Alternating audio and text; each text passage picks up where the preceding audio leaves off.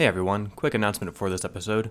The software we use to record remote episodes presented an issue for me this week. Um, it recorded about the first couple of minutes, and that was like the warm up talk, so I don't think that's in the episode, but uh, didn't record the rest, although it pretended like it was the entire time. So when I downloaded my file, I got a 2 minute 17 second file, while everyone else got their 2 hour and change file.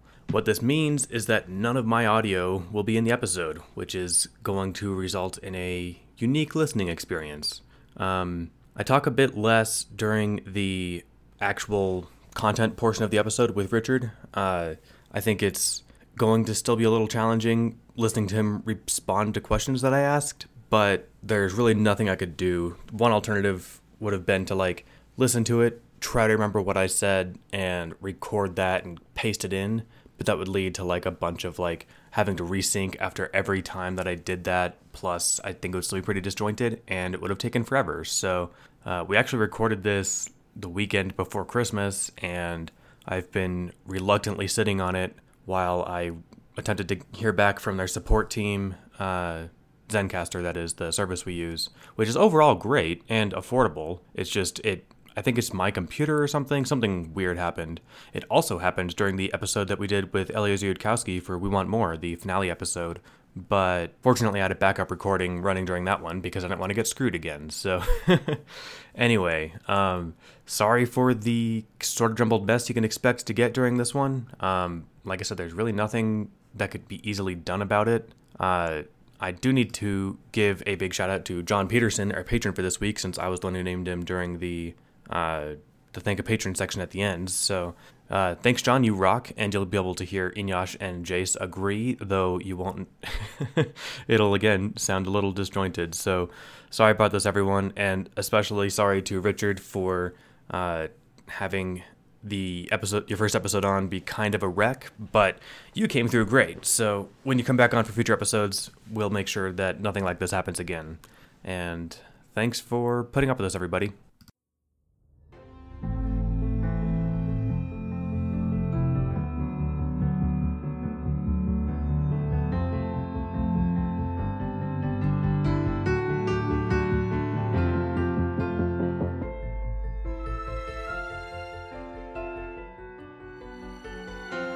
To the Bayesian Conspiracy. I'm Eneasz Brodsky.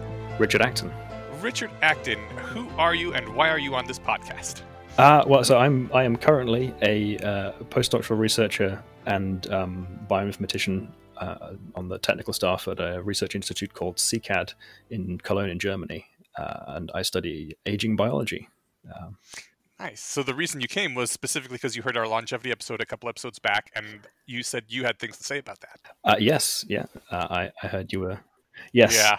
and as a, a long-term fan of, of the show and some of your other works, I, I uh, thought I'd you know take the opportunity to contribute. That is awesome. That is the. Mm.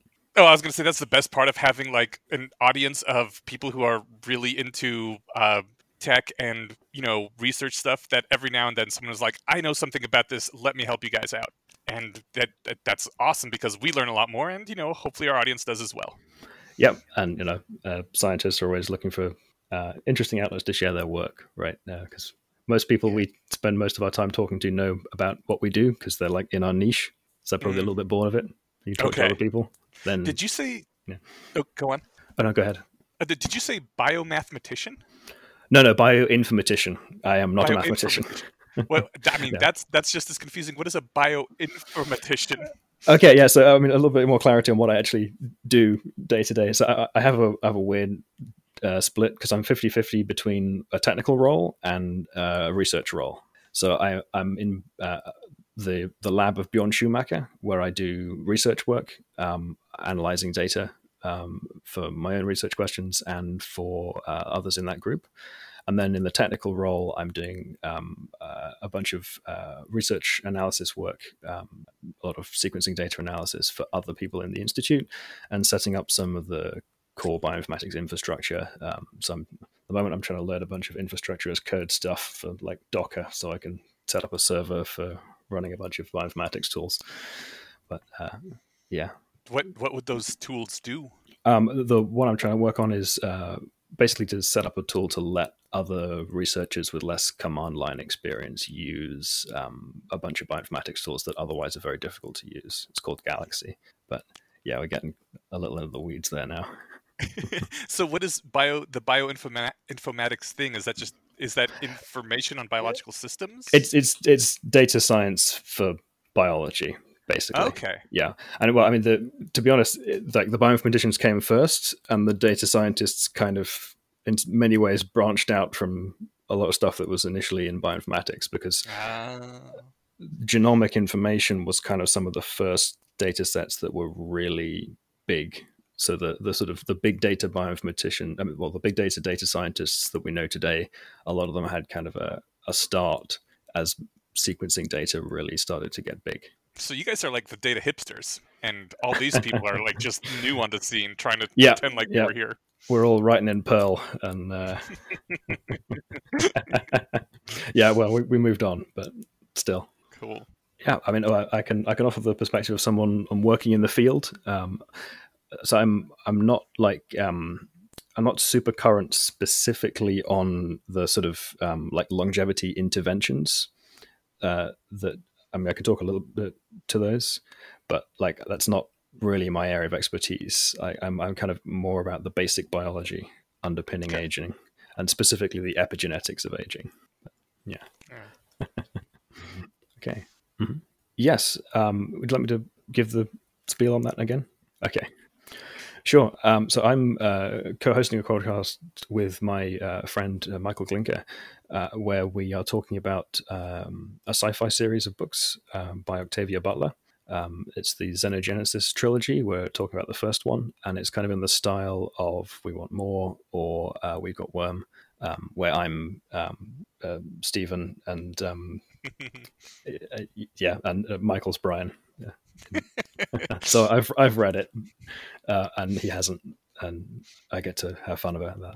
Awesome. And what you, what is the podcast called? Uh, it's called Xenothesis. Uh, you can find it at xenothesis.com. Awesome. Uh, I have not. I yeah, Xenogenesis um, is the trilogy. Also, for some reason, rebranded as Lilith's Brood later after the fact in like a re-release, and then oh, um, I didn't uh, realize those yeah, were the Dawn same thing. The, yeah.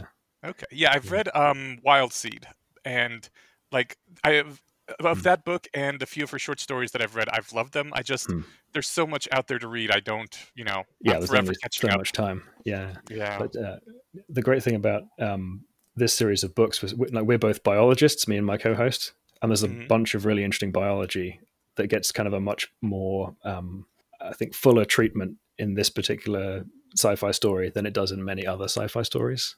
That's why I picked it. How far through the series are you so far? Uh, I just edited our 19th episode. And how many do you think they're going to be total? Pro- oh, um, I, I, I, forgot to compute that. I should have checked at some point. how far um, into the trilogy are you at this point then, I guess? So we're only in the first book. I think we're probably about two thirds of the way into the first book now. Okay, so probably yeah. about 90 episodes altogether. Uh, yeah, yeah. If if we um, decide to carry on uh, directly into the the sequels, we might do something else. We're not entirely certain yet. Um, yeah. Awesome. That is really exciting. I love that there's more and more of these because like it's just hmm. more fun reading books when you have these sorts of analyses. Yeah, yeah. It's a like I, I loved reading Worm with We've Got Worm as a companion. It was yeah. yeah. I uh, have a book club where every two weeks we get together and meet and talk about the book that we all read together over the last two weeks, and that's like that really makes reading a lot more fun to have someone else to talk about it with later. Absolutely, yeah, yeah. It's a, but you know, it's a great excuse to hang out with friends podcasting yeah. as well, right? Yeah, you, absolutely. You have a like an external commitment to keep to the schedule. mm-hmm. Which, as the older you pressure. get, yeah, the older you get, the more you need that. Yeah you no longer feel like it's okay just to like go over to someone's house and hang out for a few hours. Hmm. Yep, everything's got to be on the clock for something or other. Mm-hmm. Like I could hang out, or I could use those few hours to get this done. yeah, there's always more to get done. Always.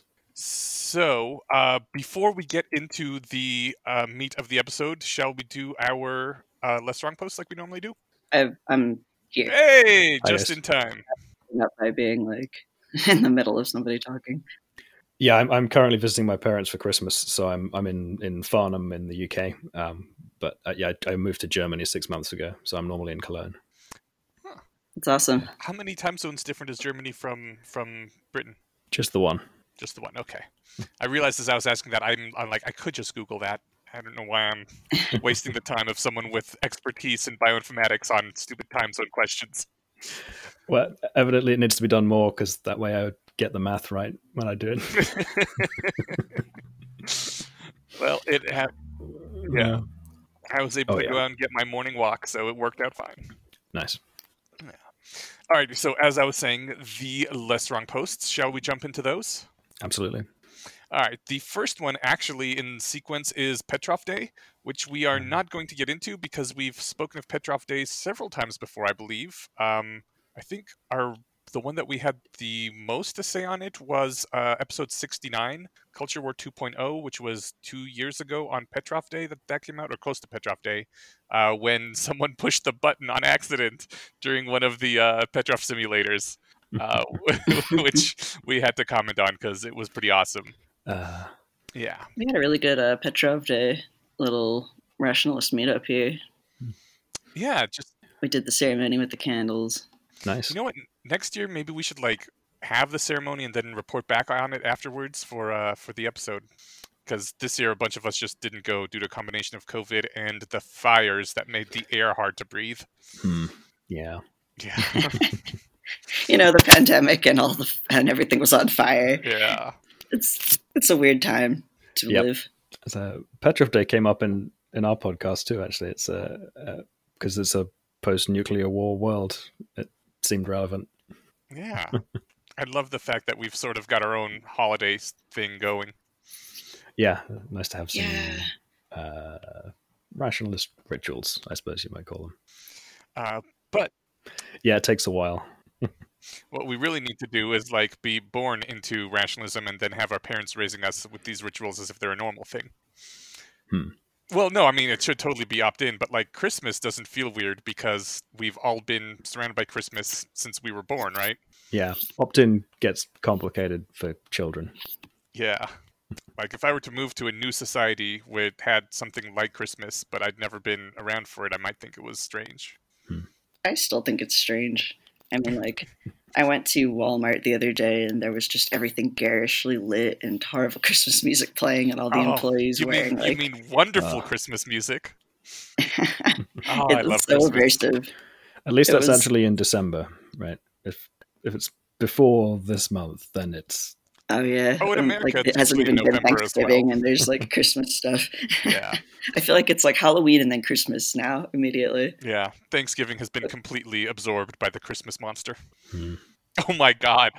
I know. maybe they were celebrating St. Petrov Day. That's like the twenty Jeez. The 26th, yep. Yeah, All right. So okay, well, I think Eliezer put it best, so I'm just going to read his post, How to Convince Me That 2 plus 2 equals 3. Um, he starts it. he starts it off by saying that rationalists put a heavy premium on the paradoxical seeming claim that a belief is only really worthwhile if you could, in principle, be persuaded otherwise. Uh, saying if your retina ended up in the same state regardless of what light entered it, you would be blind. Uh, but then uh, a poster commented uh, that I cannot conceive of a situation that would make 2 plus 2 equals 4 false. And so Eliezer wrote this post in reply, which I just wanted to comment on real quick. This is like the coolest thing that it was. It wasn't just like a series of of missives sent from on high. Like this was a whole community thing with comments going back and forth and people talking and like this post in the sequences is a direct result of somebody commenting on something he said, which is Hmm. really cool. Yeah. cool. Yeah, it's I don't know. I think that made a big difference in what Less Wrong was and, you know, why Less Wrong 2.0 is working as well cuz again, it's more of a collaborative thing with a lot of people working together than than just like here's my blog about what I want to talk about. Yeah, uh, I realized I had this thought like I wish I'd been around when they were being released and when everybody was interacting, and I realized actually I kind of was for Slate Star Codex, which had a really similar thing going on. Yeah. Oh, I'm nice. so excited Oh, yes. to have Eliezer and Brian interact. It's gonna be so hilarious. yeah. Hmm. Yeah. But he does have some questions lined up, eh?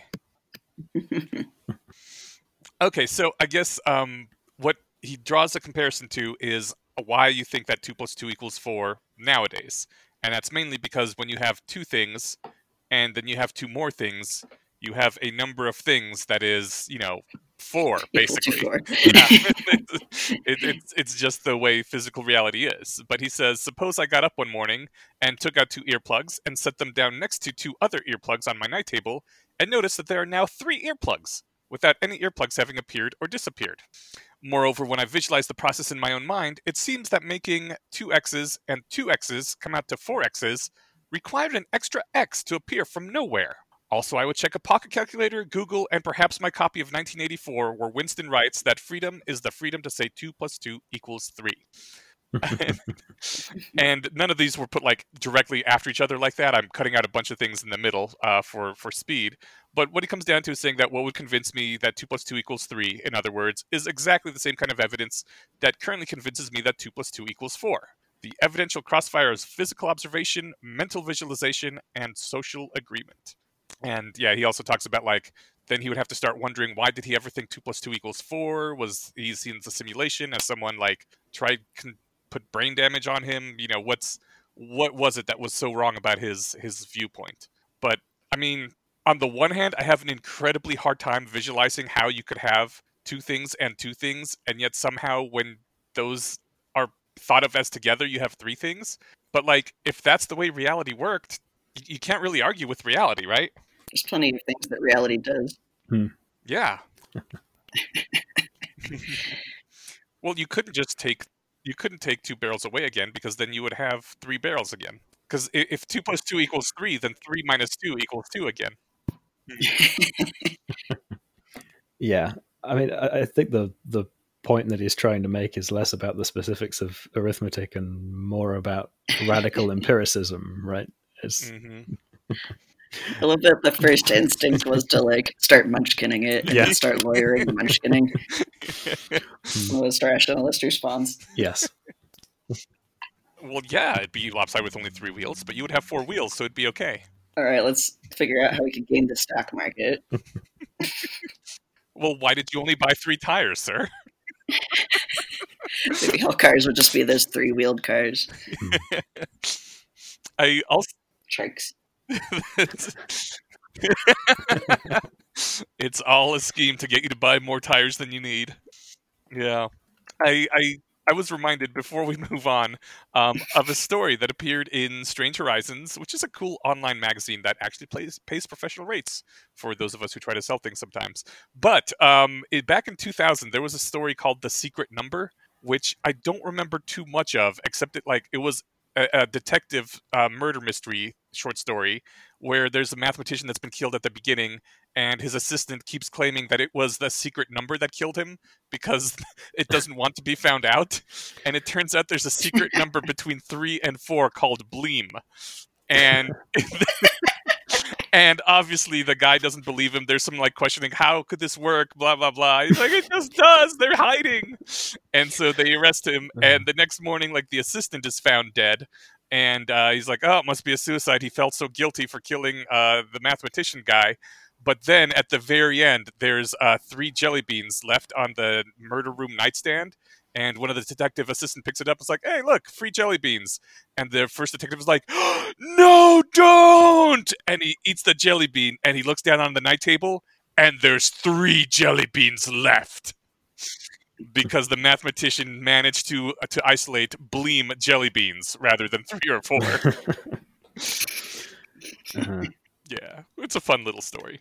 it reminds me a bit of th- there's this really weird movie about like the whole p equals np thing and some mathematician discovers some like uh, hacky shortcut to prove that it's the case and that you can uh, solve stuff in, in polynomial time and then there's a whole like conspiracy I, I can't remember the name of this film but Are you thinking of Pi? i don't think so maybe. At the very end, It's- you know, it's been so long since I've seen it, I can't remember. Oh, and there's like a cabal of Orthodox Jews that are after him, in addition to like stockbrokers and like all these various powerful groups around the world. That does sound kind Yeah, I of need to know familiar. what this movie Yeah, because is. the number that he discovered that solves the PNP problem is also the secret name of God that they've been trying to find forever. it's it, Yeah, yeah, Uh-huh. it sounds ridiculous, but it's really trippy and cool. It's Yeah. uh, by the same guy who did Requiem for a Dream and some other like arty Okay. movies. It's it's like the long version of that chapter in in Methods where Harry does the thing with the time turner to do prime factorization with Shor's algorithm. Oh yeah, yeah. It was it was a really trippy movie. And I guess I just gave away the ending, so I'm sorry about the spoilers. Maybe we should beep that part out.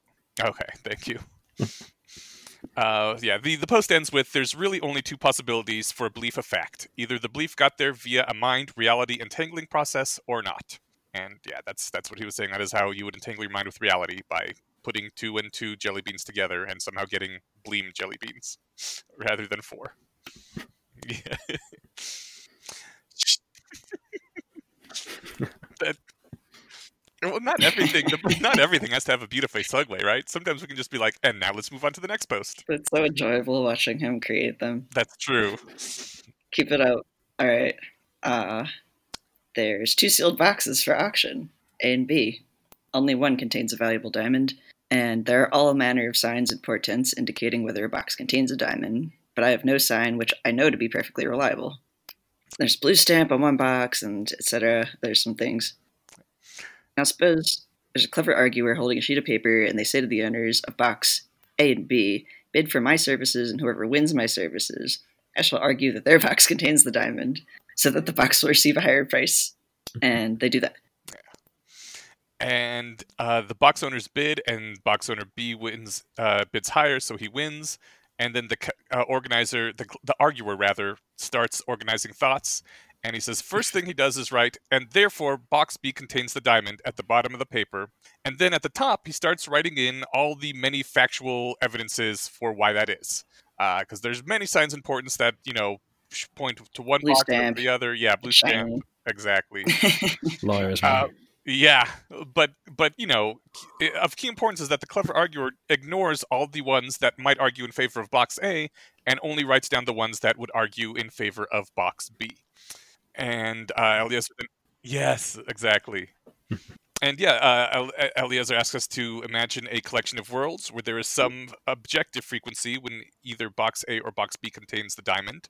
Uh, if you happen to be an English speaker, you might think that the ink that's on that paper somehow meant that box B contained the diamond. But within the subset of worlds where the ink says box B contains the diamond, there's already a percentage of worlds where actually box A contains the diamond, and that does not change regardless of what's written on the blank lines above. The the arguments on the blank line above are not in any way entangled with what's actually in the box and he he contrasts this to someone who's genuinely curious and first writes down all the distinguishing signs of both boxes on the paper and then applies their knowledge of probability and at the bottom says therefore I estimate an 85% probability that box b contains the diamond.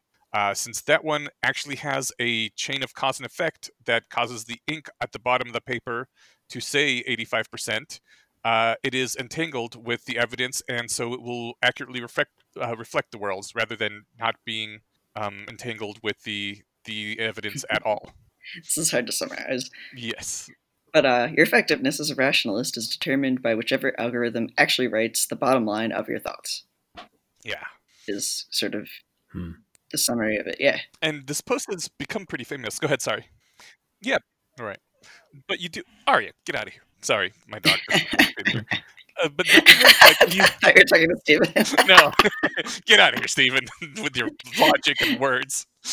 No, uh, sorry. No, I guess the thing is, like, you do have some evidence. There's there's conclusions you can draw, but the important part is like, even if the the conclusion is the same similar for both for both um, pieces of paper, like with one of them, the conf- the conclusion was written down beforehand, so none of the evidence really matters at all, and and that makes a big difference. Like, did you write your bottom line after considering all the evidence, or did you come to it first and then are looking for ways to justify it?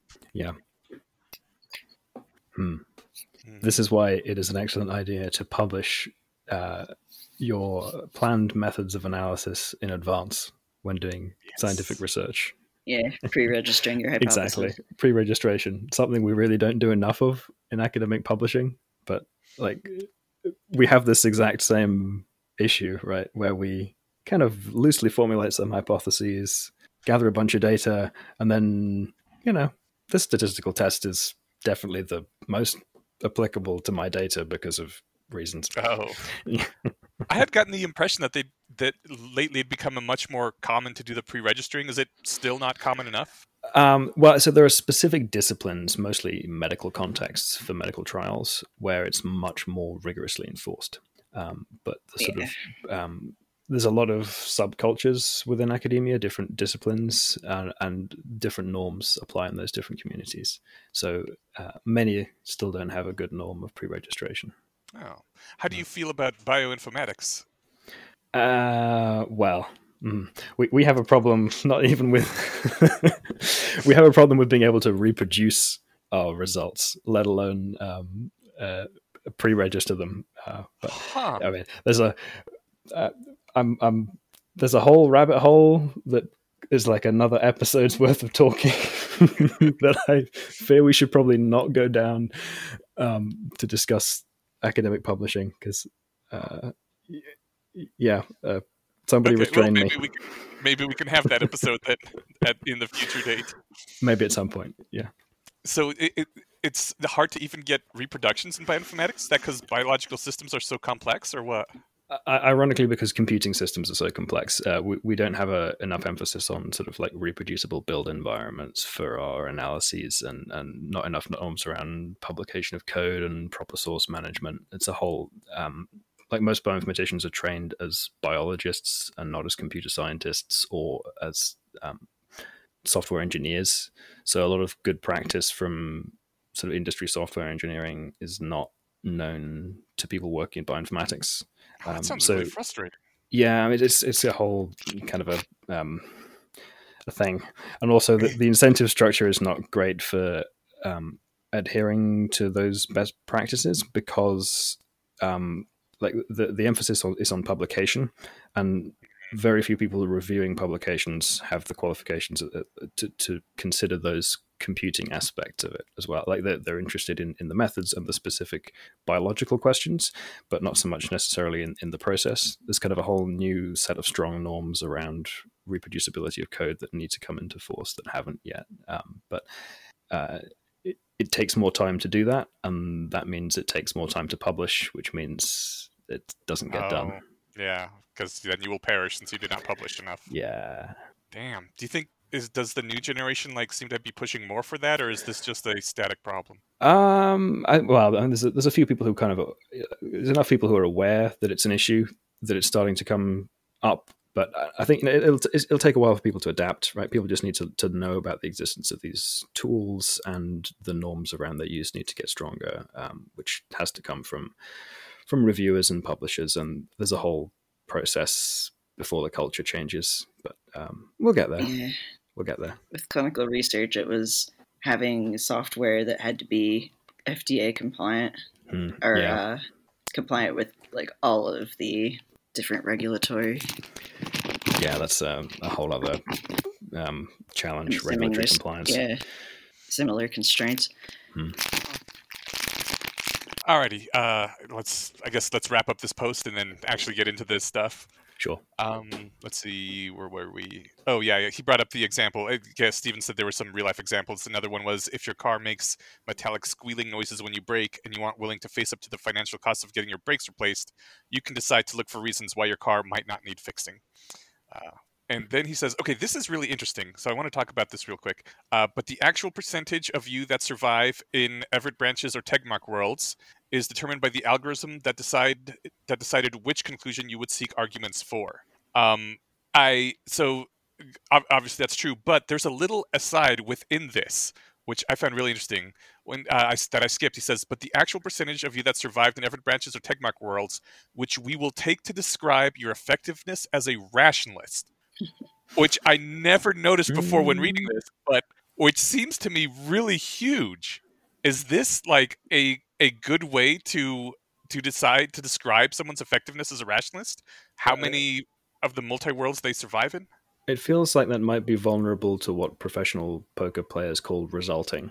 Right? There's a similar difficulty in like evolution, right? So if, if you're only updating based on outcome and not based on method, then Yeah. in harsh learning environments, you're um, you won't necessarily do as well uh, in compared to um, like uh, generous or gentle learning environments. Like the difference between chess and poker? Yeah, I. I, I mean, but you can't see the outcomes because you can't see other other effort branches or Tegmark worlds. True, but isn't isn't that what he's trying to uh, do I here? Like he jump is. jump Yeah, back you're right. one level and tot up the number in which you survive. You're, Uh, yes, you you are correct. He is looking at outcomes. Hmm. And- yes. Hmm. So that there may be, depending on the environment, specific circumstances in which being systematically wrong, or at least uh, employing some mostly right but less expensive method that doesn't necessarily give you the best result in terms of absolute truth value, might produce better survival results. So you'd end up with a higher total, even if it wasn't objectively the most rational strategy. Okay, I think I see. I think I see what Steven's saying. That this is uh, an application for your or a description of your effectiveness only in the case of whether breaks need replacing or not, not as like a general rule. Because like otherwise, the most yeah, otherwise the most effective rationalist in quotes would be uh, the one who never leaves the house because it's risky to go outside your door. Hmm. Which, which I don't think is actually going to be an effective life for very many people at all, especially as we now all have you know some experience with that over the last year. hmm, hmm. Yes, but it's I don't think it is the most it is not the most effective way to have a world, I think. Like it, it's you have to take some risk in order to Okay, yeah. Yeah, it's a similar kind of thing that produces like the origin of, of um, like perceptual biases, right? It, it, it's a good heuristic shortcut for getting the answer efficiently and not. Uh, Yeah. yeah. Not wasting like too many resources. yeah, you, you wouldn't like the, the optimization procedure is not optimizing for ac- uh, like accuracy alone. It's op- optimizing for survival, which may Mhm. Require sacrificing some accuracy if, for energy efficiency. Yeah. And then there's also the question of, you know, is your survival maximized by holding up inside? Probably not, because then society will not get to the point where it can overcome aging, and uh, and you're going to die of old age eventually. Whereas if you took some risks and went outside and helped society progress, maybe we could get to there. Yep, Which would be a great segue to the episode if, if we were done with this. Uh, uh, well, that's where um, the distinction between Darwinian evolutionary processes of the normal kind and mimetic evolution exists, right? That's where, so, you know, ev- evolution is myopic. It, it, it only is interested in what in the past produced successful results. It can't look forward and make adjustments based on models of what it think will happen. It's only it's limited to its statistical summary of the Yeah. past. Yeah. Whereas I was just- replicators have got feedback loops, and you know they can model stuff and uh, have that advantage. And that's why they took over the world. Yes. I was just watching this uh, YouTube video of somebody who is programming cars to run around a track and using uh, a what is it evolutionary uh, Ah, hmm. algorithm to just to get one that could just drive around the track correctly, Mhm. and just kept you know uh, tagging that one, reproducing the one that got the furthest along the track, and it was hilarious to watch because there was hundreds of cars just spinning in circles, crashing into walls. Oh my God. and the, the one that would like just by complete accident like end up the furthest along the track would just reproduce that one Hmm. and then at the end they did get like actually it only took a few generations before they got one that could drive around the track I'm but it was all these- co- they pointed out this is all completely by accident though Hmm. the you know algorithm doesn't know it's a car it doesn't know what the, the car in the track represents or yeah. That's one reason What are they why like- evolution is very good at producing very lateral solutions, though. Because, like, um, have you ever seen the analogous um, visualization of a learning to walk um, simulation? Because in that one, no uh, you get some really weird strategies to solve the problem of get this collection of points to Oh, a further distance, right? So there's one where it just makes a really tall thing and falls over. yes, that's my favorite one. It's like, okay, I mean, you solve the problem, but that's not exactly walking. Um, yeah. or there was um, evolutionary circuit design where uh, some evolutionary algorithm figured out how to make a clock without a um, without a loop, and it turned out to be exploiting some weird physical property of the chip that nobody had thought of making a clock out of before because it just you know, wouldn't occur Yeah. to you. Yeah, I mean, we don't even have that good of a model of the weird physical properties of the chip, right?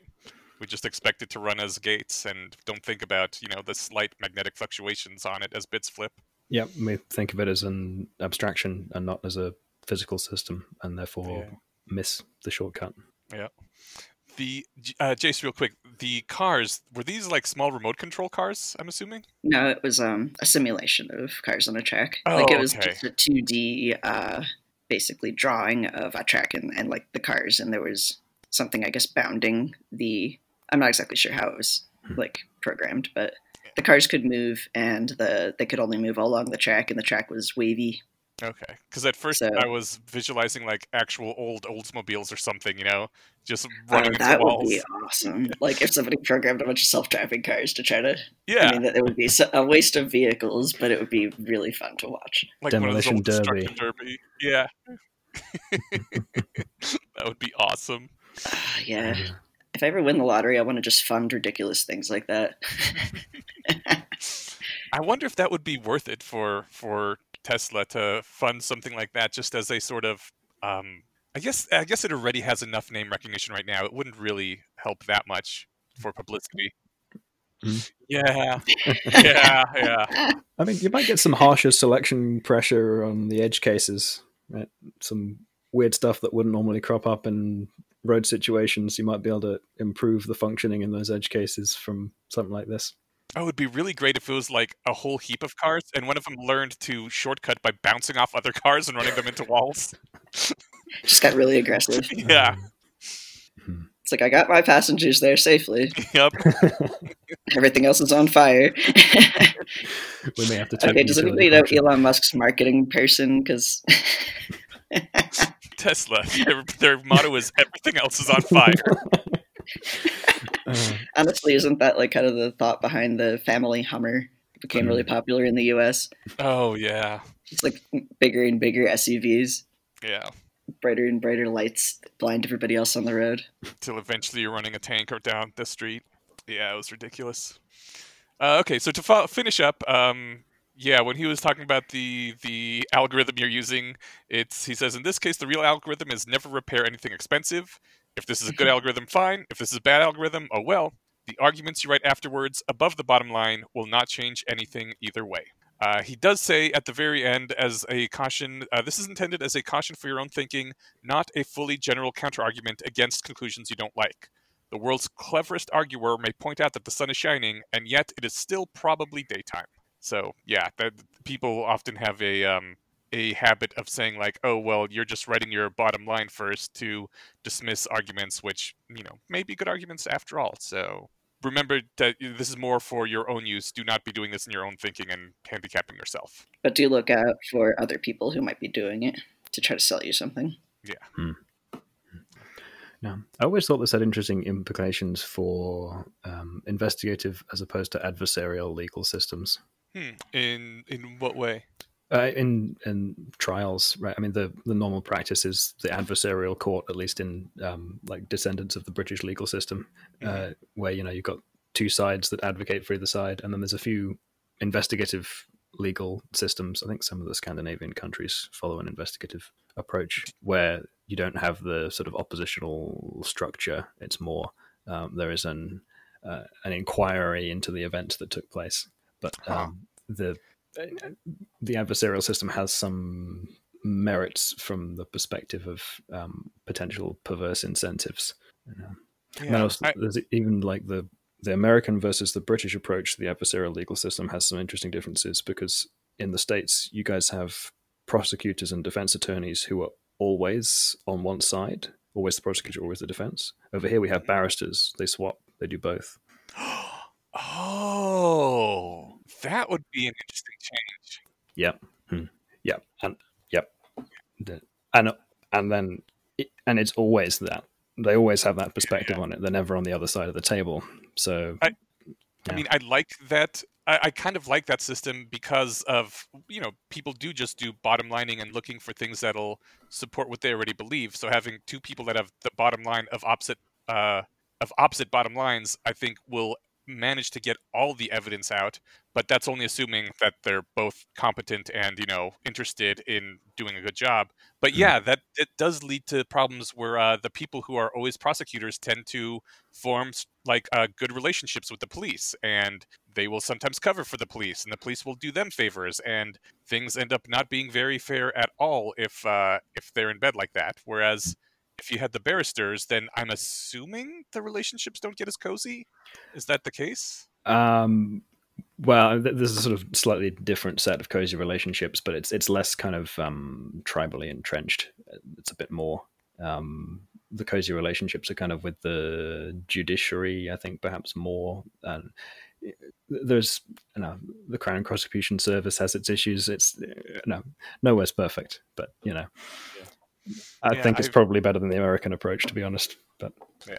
I mean, even like our comedy shows, I watch, um, been watching Brooklyn Nine Nine lately, and they have the thing where all the cops. I mean, it's it's a comedy show, it's fun, it's lighthearted, but every now and then they go to court, and all the cops hate the defense attorneys because they're like, yeah, these are the the scum of the earth that are trying to get criminals off of off of their time and back out on the streets, and I that's yeah. that's yeah, that's creates not... an unhealthy tribalism. Mm-hmm. Sorry, another tangent. yes, yes, it does. Nice segue. Alrighty. So, yes. Everybody remember those last two segues that we had that were really good and pretend we said them right now. so, Richard, you are in longevity research? Uh, well, uh, so the the i work in at the moment is focused on DNA damage repair and aging, and the model system we primarily use is C. elegans, which is a small nematode worm. Uh, but before this, I was um, doing my PhD work in um, the epigenetics of aging. Um, so I was doing some stuff with epigenetic clocks. So what what does the epigenetics of aging mean? That's the, the reason that we start aging due to environmental reasons. Um, well, to some degree. Uh, so back to basics for a moment. Um, you've got your DNA, you know, the conventional double helix. That's the genetic information that doesn't change much through the course of your life. And then you have the annotations to your genetic sequence. That's the epigenetics, right? So the epigenetics are um, modifications to the DNA itself, which don't change the way that it pairs. Um, that's a thing, for example, um, DNA methylation. It's a modification to the cytosine base that um, can change the the way the DNA is expressed, and then DNA in your cells is packed into um, chromatin, which is a collection of proteins and uh, DNA. Um, so it's the, that double helix structure that we're all familiar with from the popular media is, is wrapped around these sort of disc-like proteins called histones, and they um, they can also be modified. So modifications to those and, and different versions of those are what you might consider to be epigenetic modifications. So they're on top of the genetic information and provide information about um, which cell type um, the um, a given cell might be. So you've got the same genetic information in all your cells. So you have to ask the question of how is it that my brain cells know to be different from my liver cells and so on. And that's what's encoded in epigenetic information. So it had been my understanding that epigenetics, uh, the epigenetic changes all happen for the most part, all happen either in gestation or early childhood. Is that true, or am I wrong? Um, I mean, the, the the sort of the bulk of the epigenetic program, as it were, is laid down in development, and then there are subsequent environmental factors that can influence epigenetic information. Um, there's a um, like I think so. Your characterization is, is pretty accurate. It's mostly like it's most plastic to environmental influence early on and becomes somewhat less so with age. So, like, by the time you hit teens, are you done getting your epigenetic stuff modified, or can it still happen? Um, it can still happen. Yeah, um, it's just that there's a um, like the, the magnitude I th- I would say of the, of the sorts of changes that you could you could affect would be less. So the, the sort of origin of epigenetics is actually in developmental biology because um, it's it's um, epigenetics that sort of lay down the specifics of the developmental program. So you know you start from a single um, zygote cell, and then the as that cell divides, the, the environmental cues around it uh, influence what the epigenetic state of the individual cells will be. And there's this sort of self organizing process that controls what many of those environmental cues for an individual cell will be. So as you develop, there are um, particular like chemical gradients um, that might tell which cell um, where to start differentiating to become an adult cell type. So there's this, um, this, concept of you know stem cells and differentiated cells. They're kind of at opposite ends of this this axis. You've got the like the, the pluripotent stem cells that can become any cell type that you start out with at the zygote, and then you've got the differentiated cells, which are specific functional uh, sort of endpoint cells, like you know your livers and cells and your neurons. Um, and the developmental program kind of dictates through epigenetic information um, and through environmental cues, which shape what that epigenetic information will be, um, the path that a cell takes from um, that initial pluripotent stem cell uh, down to a differentiated cell state. So, mm-hmm. Okay, I mean, there's a bunch of different mechanisms associated with that, but many of them you can kind of broadly simplify. So, for example, um, uh, there's a con- this concept of things called morphogens. Uh, so it's like a chemical gradient in the environment. So let's say you've got an animal where you've got the head at one end of the tail at the other, and then at the head end you've got like a really high concentration of some chemical marker. At the tail end, you've got a really low concentration. So somewhere like I don't quarter of the way from the back, you want to start developing some legs, right? So whatever cells are in that area might take a cue from a morphogen that's at about you know 25% of the maximum concentration at the head end that says oh okay i'm in the leg region so i should start going in the leg direction right that's a that's a kind of slight oversimplification but those kind of uh, mechanisms are what yields um, you know uh, um, the the patterning of an adult organism extremely. Hmm. Yeah, uh, stuff uh, does happen. Not maybe that. Hmm. Yeah, I mean was... it's uh, it's not always perfect, and there are varying degrees in different organisms to which it is defined um, and to which it is stochastic. Um, and yeah. oh yeah, yeah, it is really good. Uh, if you remember thalidomide, hmm. I think it was the that they were prescribing for a while thalidomide for um, morning sickness, pregnant women. That is every single time anyone says anything bad about the FDA. Everyone comes back with yeah. thalidomide, and you're like, one time they got lucky. Well, there was also the um, Tuskegee syphilis experiment, hmm. and anyway, I, I could talk about that. But thalidomide caused uh, well, it was it was a good like I guess pain medication for pregnant women. I'm not actually sure what they were prescribing it for. Uh, yeah, so but it, it, was, caused limbs to not develop hmm. in their in the babies. It was prescribed as an anti-nausea medication for for morning sickness.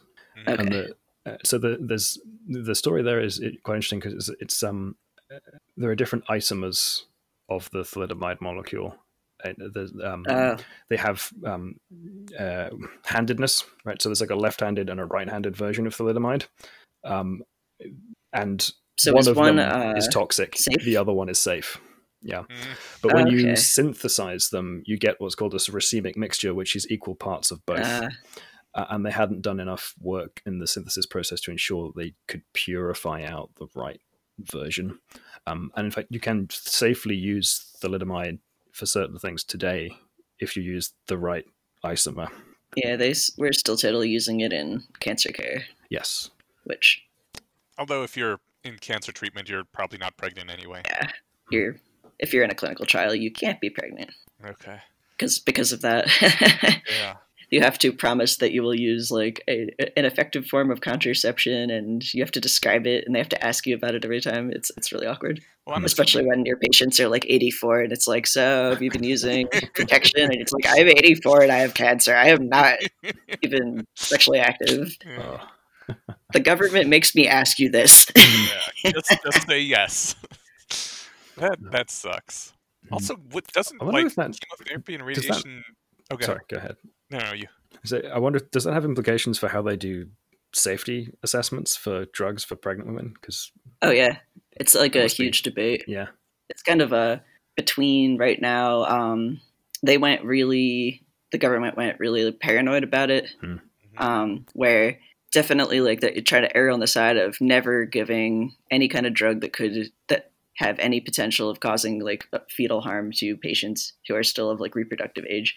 But there's another lobby, and it's kind of moving in the direction of well, it should be the the parents' choice whether they decide to enroll in the trial and potentially to like what you know eyes wide open sign up for it take something that could potentially harm a fetus. Hmm.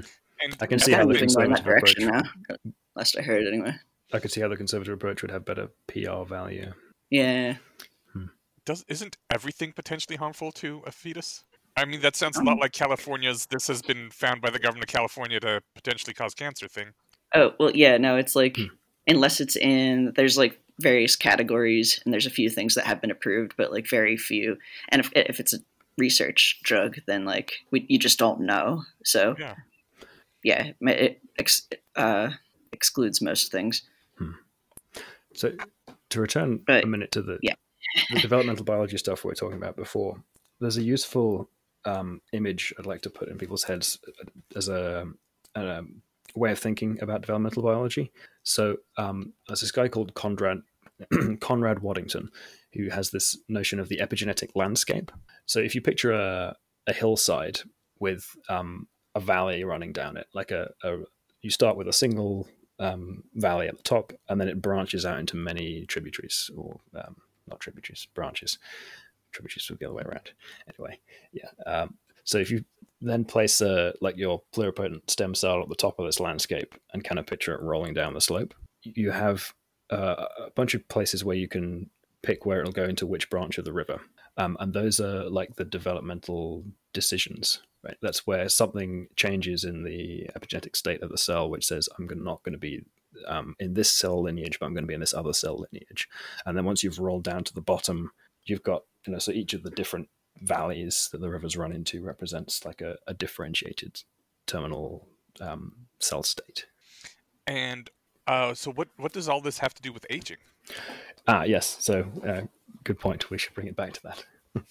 so there is, um, there's kind of a, uh, there are many theories associated with what um, what aging is. Um, there's a lot of sort of damage-based theories like reactive oxygen species, accumulation of mutations. Um, but one that's kind of gaining a little bit of popularity at the moment is a sort of epigenetic information theory of aging. Um, it's quite popular with uh, a guy called David Sinclair, who's pretty well known in uh, the field. Um, he's uh, written a popular book on the subject. Um, I think it's Why We Age and Why We Don't Have to is the title, which is a bit of an overstatement in my opinion. But eh, you got to sell books. Yeah. Um, we we mentioned him on our last podcast too.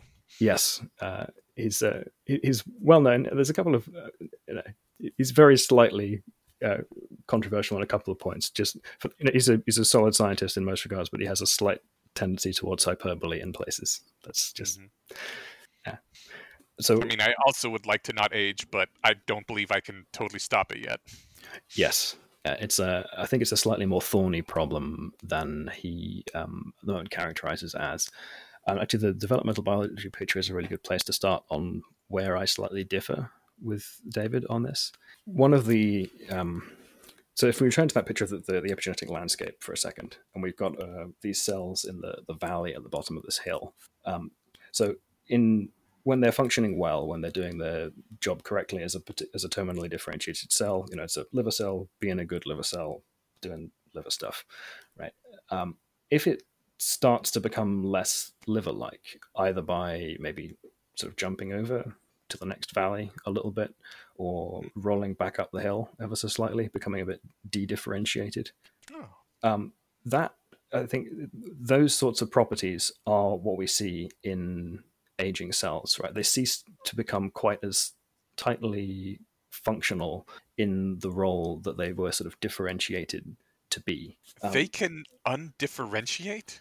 just a little bit, yeah. So what the the differentiation is kind of enforced by the epigenetic information. So the particular state of the epigenetic information in the cell tells it what genes to express, what um, environmental stimuli to listen to, how to react to to stuff in the environment. So if that information over time becomes degraded, as information does when there's a finite amount of energy to maintain it, um, you, you will lose the, the precise description of that state.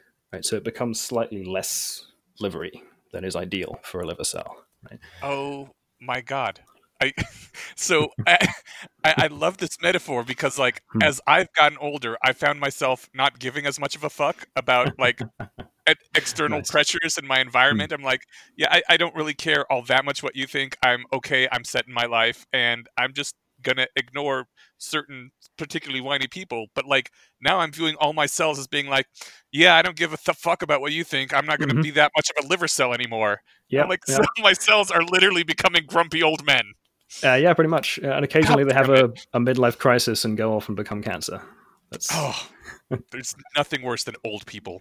Jesus. yeah. But so Apologies um, to any older so listeners. to, re- to return to to the the point where I think um, David's a little bit off about this. So what? Um, so his sort of um, epigenetic aging um, hypothesis kind of has this idea of if you take these terminally differentiated cells and you roll them back up the hill just a little bit, you de-differentiate them a touch by using um, some of the factors that you find in stem cells, and then let them roll back down the hill again, so they'll kind of settle back into the groove. You could the do that? that's the idea, right? Um, so the the idea is that you you de-differentiate them just enough that you can get them to start doing what they should be doing again. Um, but the catch is that the um, the process of deciding in which valley you end up is determined by those developmental cues. So to go back to what we talked about earlier in the conversation, that that like gradient between like the head and the tail, where you had a particular concentration that was close to where the legs are, so you should become legs, right? That um, information, that chemical gradient, is present during development, but not in adulthood. So Ah. when you roll the ball back up the hill, it doesn't necessarily know into which groove to roll back down because there's not the environmental cues present to say you should be going this way. And you can't give an adult like a chemical cocktail to stimulate that? Well, that's that's where um, it gets a little bit more complicated because it's a very precise chemical cocktail that defines what particular function a cell should be doing. Um, and so the the idea in this sort of uh, epigenetic rejuvenation stuff, where you, roll the ball back up the hill a little bit and let it roll back down, is that there's enough information in the environment and in the cell's epigenetic memory to remember where it should be rolling back to. But um, I don't think there's quite enough there to get it to reliably roll back into the right spot. I think we need um, something like uh, that chemical cocktail that you described to ensure that it'll end up back in the right spot instead of becoming cancer. And we don't have anything even approaching that chemical cocktail yet. Um, we have something resembling it in some areas, but delivering it um, and the specifics of how we might go about it, that's still very, um, very up in the air. There's a lot of people in the field of regenerative medicine who are working on figuring out how to cause a cell to differentiate into a particular type of cell. Um, so it, if you if you fuse together those two approaches, if you take this notion of you know roll it back up the hill just a little bit, and then you add to it some direction with uh, some chemical information of where you want it to go, then let it roll back down the hill. That might work, um, but at the moment those are somewhat disparate areas of research, and they're both pretty early on. So uh, combining them is sort of the the next step, I think, in both of those areas. Okay. Do you, how do you roll it up the hill? Uh, so that's um, in um, what is usually used there is some subset of what are called the Yamanaka factors. Um, so those are a set of genes which induce pluripotency, uh, so that ability to become any other cell type in um, uh, in an, an adult cell. So you can take an adult cell, you can express four genes mostly, um, and then it will take on the properties of a stem cell. Um, well, some of them will. There's a um, success rate. Not all of the cells um, end up becoming pluripotent. But uh, How do you- so, How do you do ahead. that though? Do you like have to directly inject each individual cell, or Um, well, it's often a, um, a sort of viral transfection method where you might put the genes in um, uh, some gene- uh, genome engineering vector in a virus and it kind of gets pasted into the genome of the cell you're looking for. Or it might be um, uh, expressed separately on the vector. So instead of integrating it into the host genome, you just have it present in the cell so it can uh, express those genes but not be integrated into the host genome there's a, a bunch of different specific methods of how you might do that, but uh, some form But of the- ahead. But that's like individual cells, like on a petri dish or something, right? Is is there some way to do that in a human body? Uh, well, yeah, only with um, at the moment the most successful methods are using viruses to introduce the the genetic material. Okay. Um, but the success rate is a bit low. Um, so uh, only one in well, it varies a lot by experiment, but one in some number of cells might be one in a hundred, might be one in four, uh, if you're really lucky. Um, will end up with a copy of this uh, genes that you want to express. I don't know if anyone's doing this, but uh, with cancer care, we were Mhm. taking CAR T cells uh, Mm. and harvesting uh, cells from the patient and artificially just reproducing the ones that had the um, the you know programmed instructions to kill cancer cells. Hmm. So you'd Uh, and then put them back in the person. And then there's a newer version where uh, you could take donor cells and do the same thing. So I have no Yeah. idea though if I mean that that's that's, that's definitely used outside of cancer care. Um, so I think the like blood's kind of a unique system in that regard. In Yeah. that you can you can take out something that's going to be a blood stem cell, select for it, and put it back in the like the blood stem cell niche, and then have it produce new blood cells. Most other tissues don't function in quite that same way, so it's it's a much more challenging problem to do the selection outside and put it back in um, because you don't have that same um, the same way the tissue works with respect to the the production of the blood cells from a stem cell population. Right? There's not the same turnover rate. So, for example, you know you can't really do it with brain cells because you know like each individual yeah, one. you don't want to replace all of something- your yeah, neurons. exactly, right. if, if you take them out, Kind of mix them the up purpose. into a soupy like substance and select the ones that work, and then put them back, it's not going to work. Um, Would I would I really want all my cells to become pluripotent at once anyway? No, Because like that would be very yeah, bad. Yeah. right. So Have one you seen in the a movie Akira? yeah, right.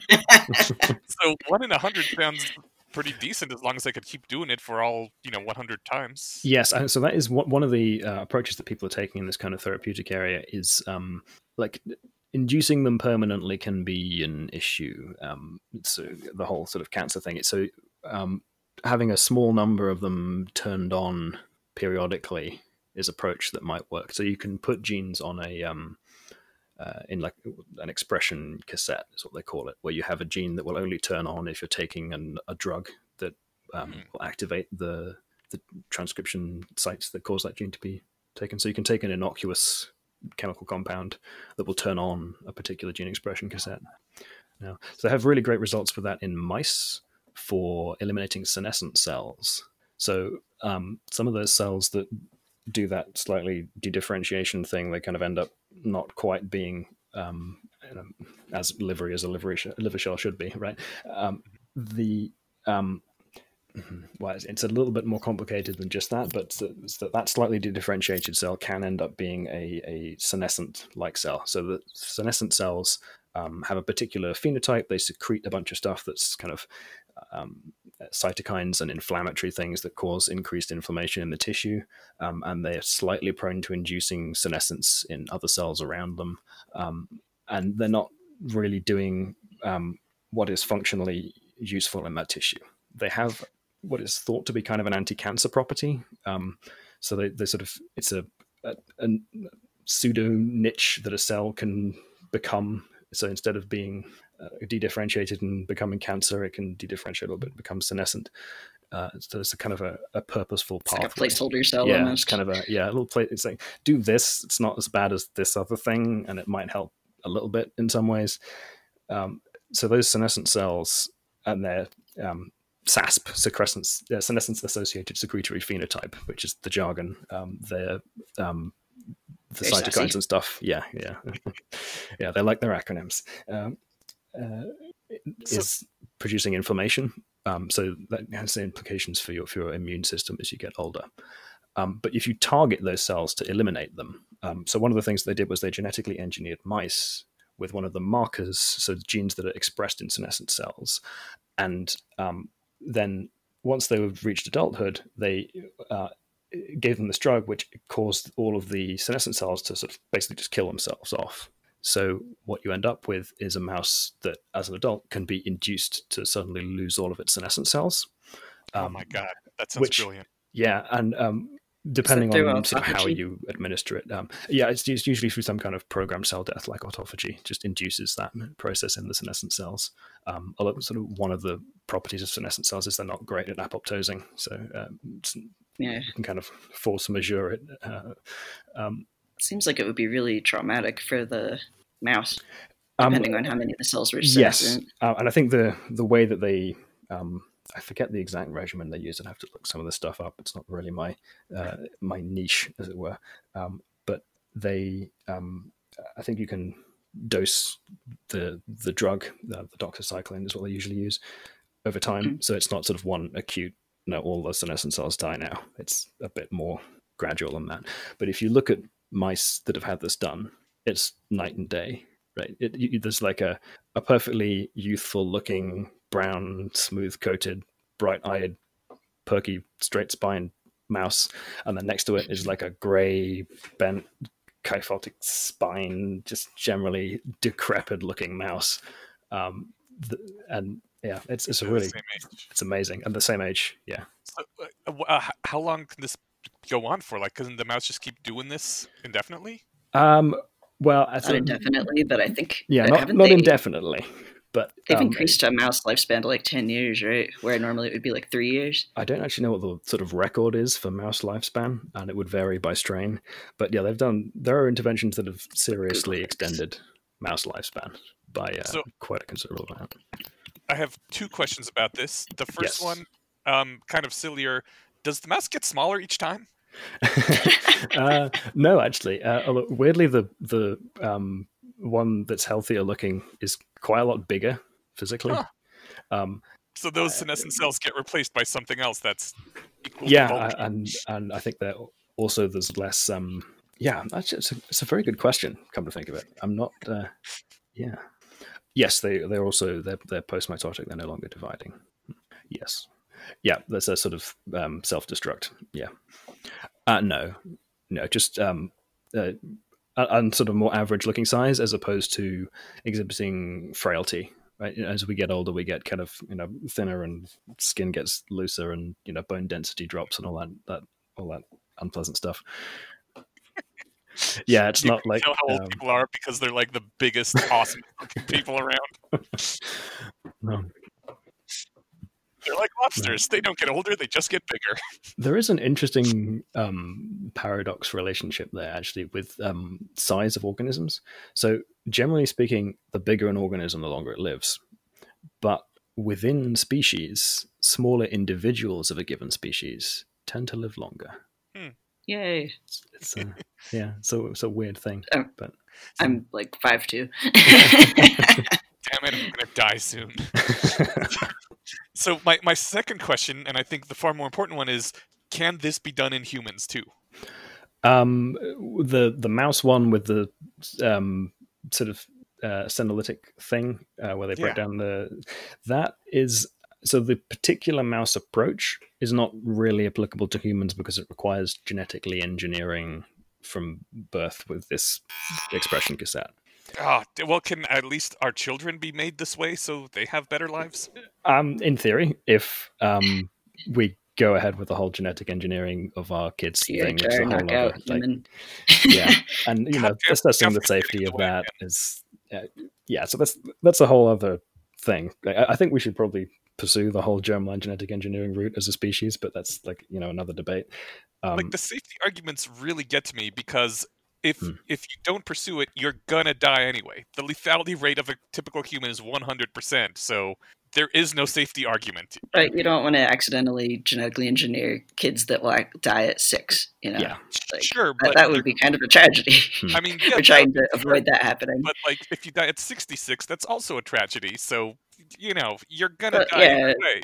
Yeah, I mean, I at, mean- the, at the very least, society regards it as less of a tragedy. Um, Man, society's a load of crap.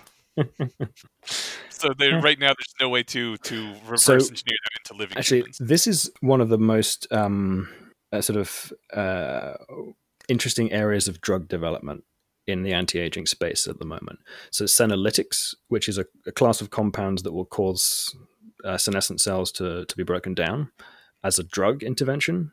A lot of those are being funded as investigations at the moment. So there's sort of you know, some preclinical work and stuff going on with a bunch of startup companies. Um, there's Oh there's a lot of Silicon Valley people interested. Can you get me into one of these trials?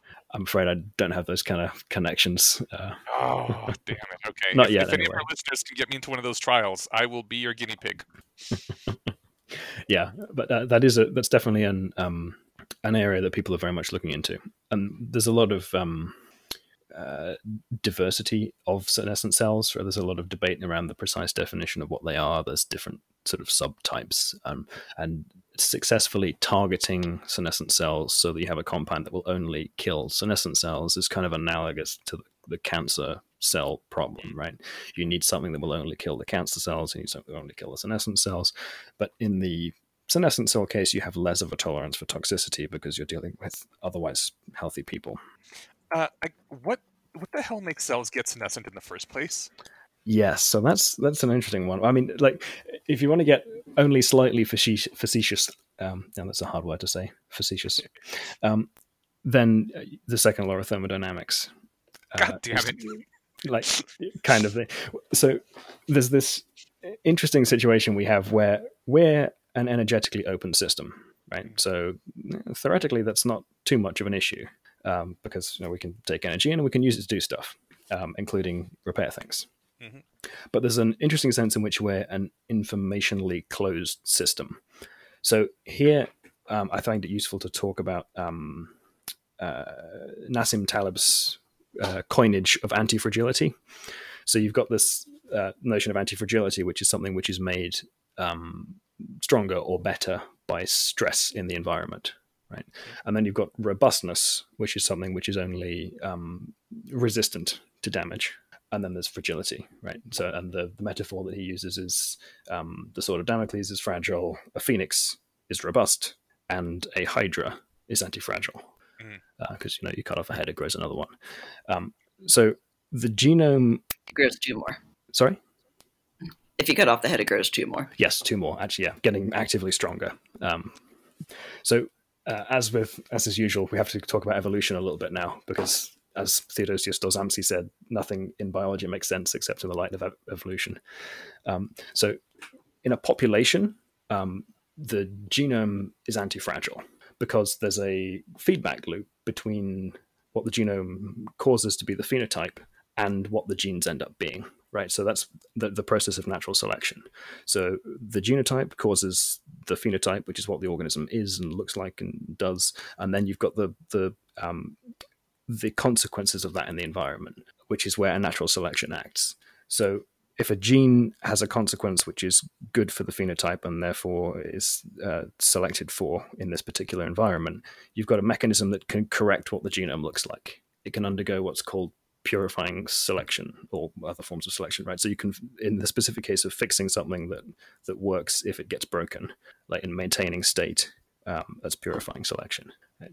So an individual, on the other hand, doesn't have that right? If if an individual, you're only robust, you're not anti-fragile because there's no connection between what your genome is doing to the environment back to the genome.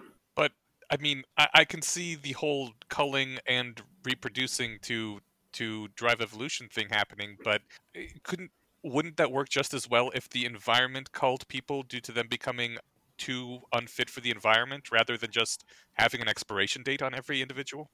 Um, so there's slightly different things that I'm I'm talking about. So the the the point that I'm trying to make is there's not like for me as an individual, there's not a feedback loop between what my genome is causing my body to be and what my genome is. Right. But if there's a population of me and there's a selection effect going on, there's feedback that connects what my phenotype is to what my genotype is. Mhm. Um, Yeah, I I, I agree, Hmm. but but I mean your your phenotype or, or your population would keep getting stronger through just the natural process of culling and replenishment, even if like the strongest one from the last generation wasn't automatically killed for no good reason. Oh yes, yeah. Um, but my my point is that just that me as an individual, I'm robust. My genome is robust. It's not anti-fragile because um, yeah, because there's there's not that that feedback loop, which means that um, if my genome starts going wrong, right, if I start to accumulate some mutations, I don't have a there's not like an external point of reference, right? I can't go Oh. to I can't go to something else to appeal. What should my genome look like? Yeah, you can't factory reset. Exactly, right?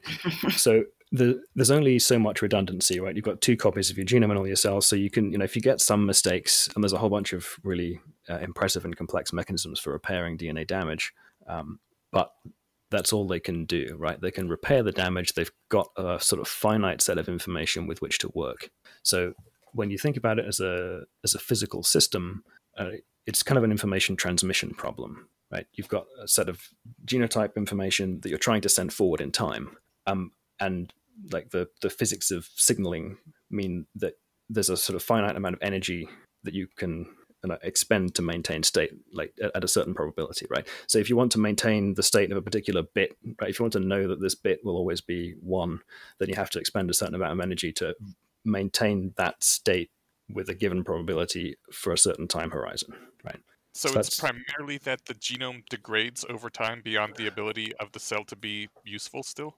Um, that is, it's a little bit more complicated than that because it's not like we're accumulating so many mutations that everything starts sort of breaking down. And that's where the epigenetic information theory also sort of comes back in because it's not all of the cell's information is in the genome.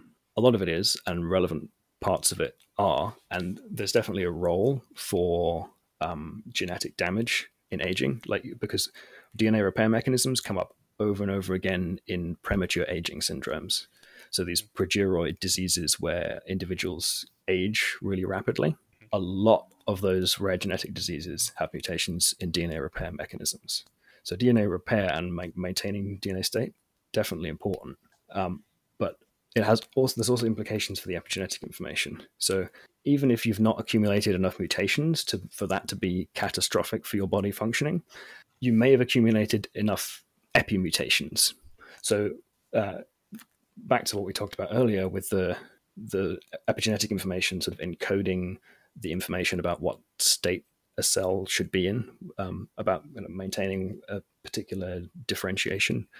If you um, like the same physical principles apply, apply as to the genetic information, right? If that gets degraded, if there's some loss of information because there's a finite amount of energy you can expend on maintaining it, then it uh, you start to get that de-differentiation phenotype. Okay. So it's so it's mostly about the epigenetic information getting degraded over time. Uh, it's kind of a mix of both. We don't really know to what extent it's uh, epigenetically mediated, to what extent it's genetically mediated. It's actually very challenging to characterize uh, like low frequency mutations, like how often they occur in somatic cells in, in the adult organism. Um, And it's more Because- than just the genome, right? uh, Aren't there? Uh, I don't know if you agree with the like Aubrey de Grey's five factors of aging or however many factors there were, but like yes, yeah. it's I a mean, bunch the- of systems breaking there's down. um, the whole hallmarks of aging hypothesis yeah i mean so all of that i think um, to some degree links back to this sort of this um, information problem because uh, you start getting feedback cascades right so once you lose a little bit of um, let's say you lose a bit of genetic information right so you have a mutation that affects your ability to repair dna that means that you have a higher probability of subsequent mutations because you've got an impairment in the repair process and the same thing can apply in other systems like epigenetic systems. So if you get a you know, point mutation that affects your ability to accurately continue to maintain the epigenetic state, then that can begin to become corrupted over time. So you get these positive feedback loops where you lose um, one piece of regulation of one system, and that causes some other system to no longer function as well at maintaining its state, and so on.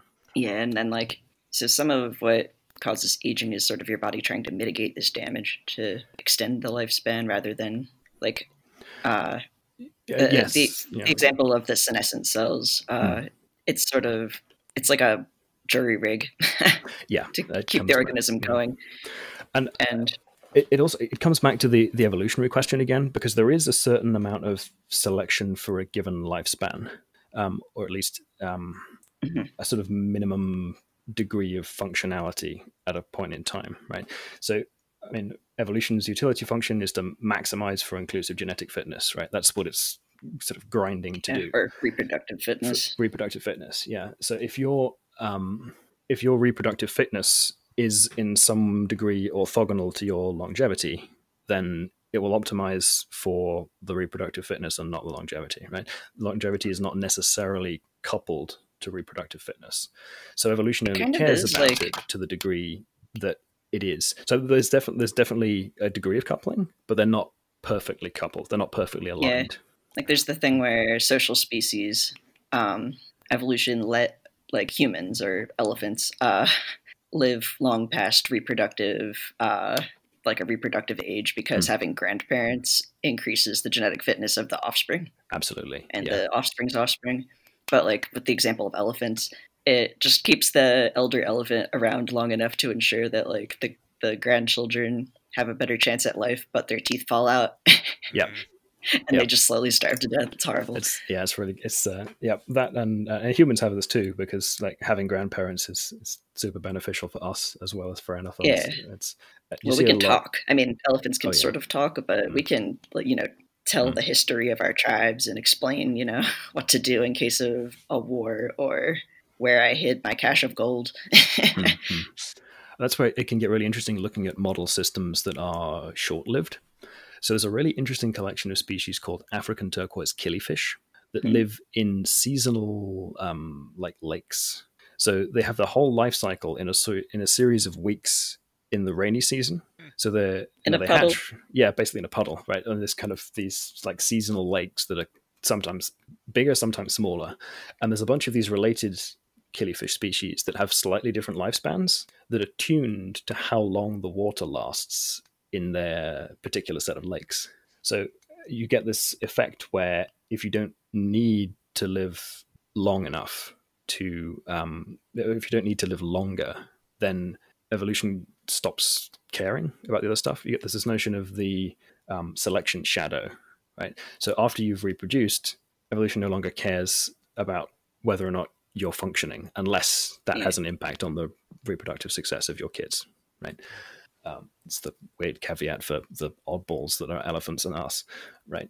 Um, so the um, there's this kind of use it or lose it thing um, in biology where like, if those genes are not being selected for to do this maintenance, then if we can get an edge in reproduction out of changing them, or if we can just you know save a bit of energy so we can do more other stuff that's not relevant to living longer, right? So maybe this gene has a uh, an effect that would cause you to live longer, but if you can like tweak it a little bit to be slightly worse at that, but it doesn't matter because you're going to die because of the flood's going to be over. Um, Yeah, but you can have more save eggs. energy to have more eggs.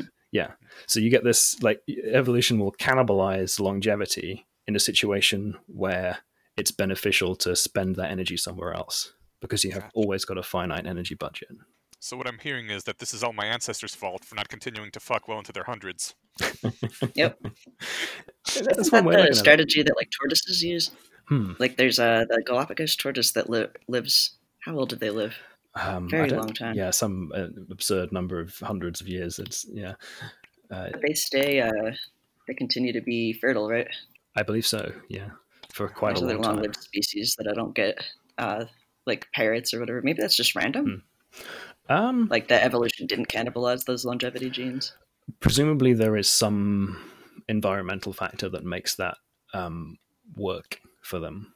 Yeah, Uh, parrot's a bad example because that's also a social a species. social species. Yeah, yeah. trying to think of something else though. I know there's like um immortal clams and stuff like that, but then we may as well just be comparing alien species.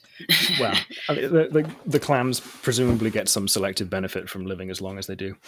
Um, there's this other concept that's quite useful called um, antagonistic pleiotropy, which is kind of an unnecessarily complicated name, but so antagonistic just you know against you know antagonists, and then pleiotropy means to have many functions or multiple functions.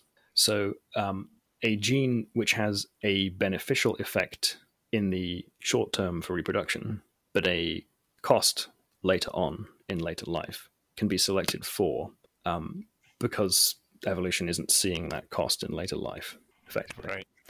So uh, that can mean that you have um, yeah selection for stuff that will be detrimental later on, but happens to work out well early on.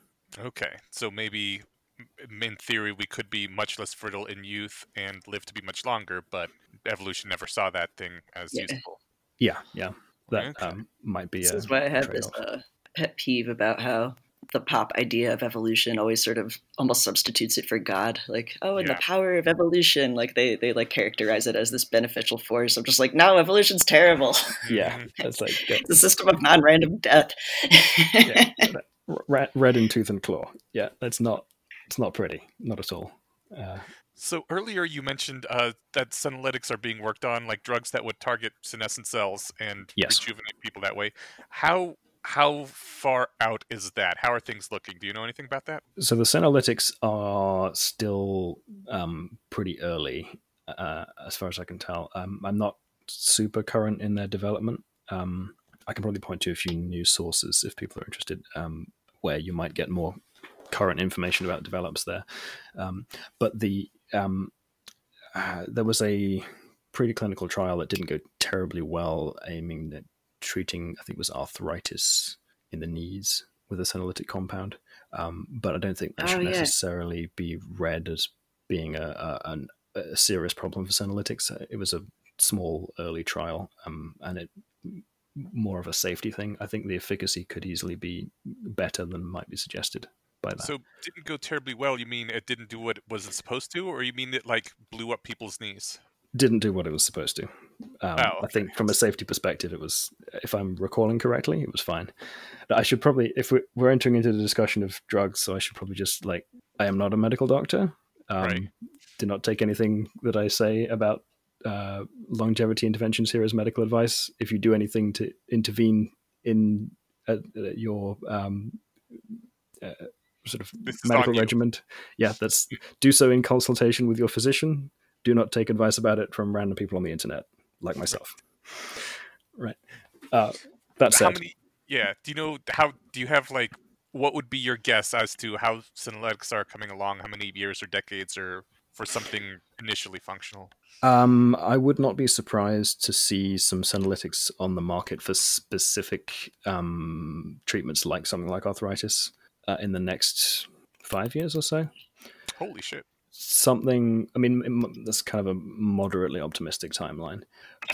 But um, for senolytics particularly for general purpose longevity intervention i think that would be a longer time horizon more in the 10 to 20 year window. Um, and again we, the effect sizes are not necessarily huge right?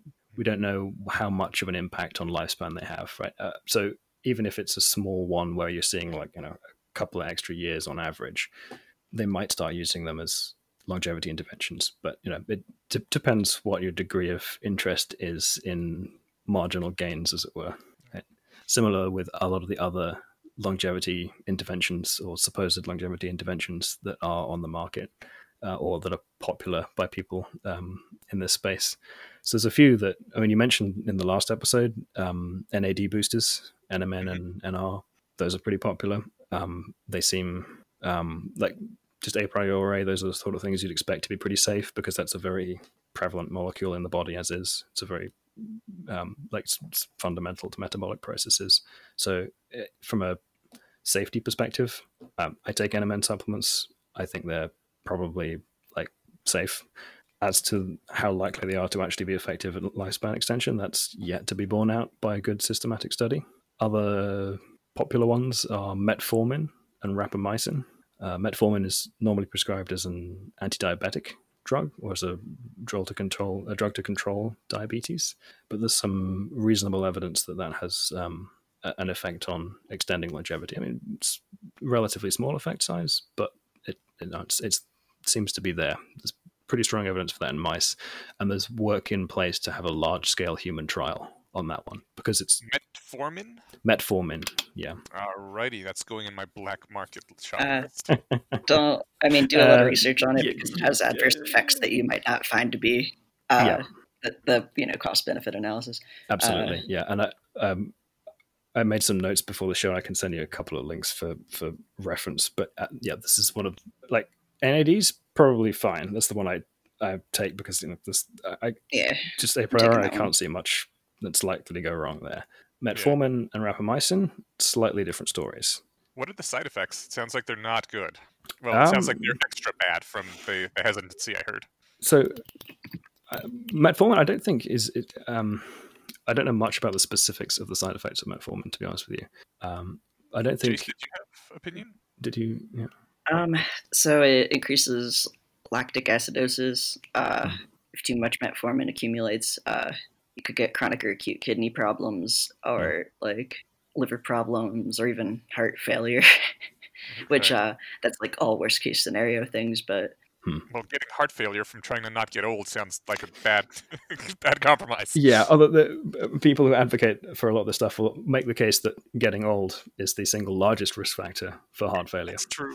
Yeah. So um, it's uh, and for the most part, those risks are um, like for, for a lot of a lot of drugs, you know, the added risk profiles are like for kind of rare edge cases, right? A lot of people won't experience many of the specific side effects. Sometimes the side effects are very prevalent, but something that's as as severe as heart failure is unlikely to be a very Yeah. common side effect of a drug that is in common use.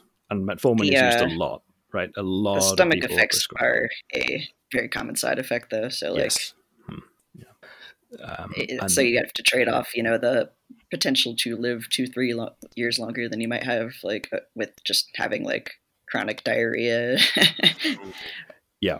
And But other kinds and- of yeah, stomach disturbance. again, there's a lot of individual to individual variability. Some people will have very limited Yeah. side effects. Others will have um, quite severe ones. It's it's you know uh, dependent on people's individual um, genetics and, and environment and microbiome, all kinds of stuff. And rapamycin is perhaps the most um, controversial uh, potential longevity drug. Drug. Some people make a very strong case for it, um, but it is used. the uh, mouse that won the Methuselah Prize, they used rapamycin.